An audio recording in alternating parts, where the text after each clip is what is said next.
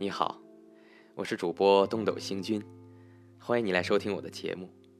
今天继续为大家演播鲁迅先生的散文集《热风》，请您收听《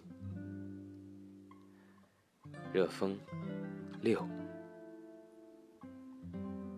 虽然不说鬼神为道德根本，至于向科学宣告死刑，却居然两教同心了。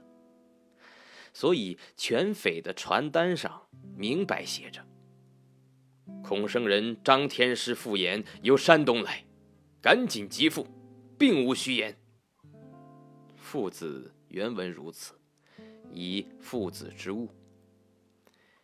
照他们看来，这般可恨可恶的科学世界，怎样挽救呢？《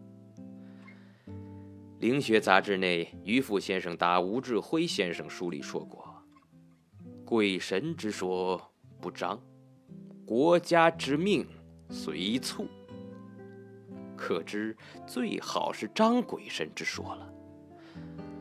鬼神为道德根本，也与张天师和房谷先生的意见毫不冲突。可惜近来北京鸡坛又印出一本。《感显利敏录》内有前任北京城隍白芝和地显法师的问答。诗云：“发愿一事的确要紧。此次由南方来，温某处有济公灵坛，所说之话殊难相信。祭祖是阿罗汉，见私货已尽。”断不为此。不知某会临坛者是祭祖否？请示。姬云：称于发愿，谨记私言。某处谈灵鬼附之耳。须知灵鬼即魔道也。知此后，当发愿驱除此等之鬼。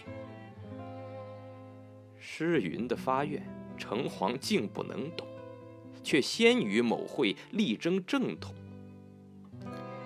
照此看来，国家之命未严，鬼兵先要打仗，道德仍无根底，科学也该活命了。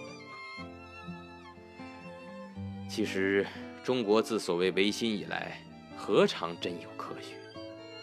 现在儒道诸公却竟把历史上一位捣鬼不治人事的恶果，都推到科学身上，也不问什么叫道德，怎样是科学，只是信口开河，造谣生事，使国人格外祸乱，社会上罩满了妖气。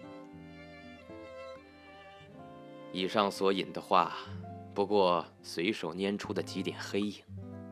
此外，自大部以至僻地，还不知有多少奇谈。但即此几条，已足可推测我们周围的空气以及将来的情形，如何黑暗、可怕了。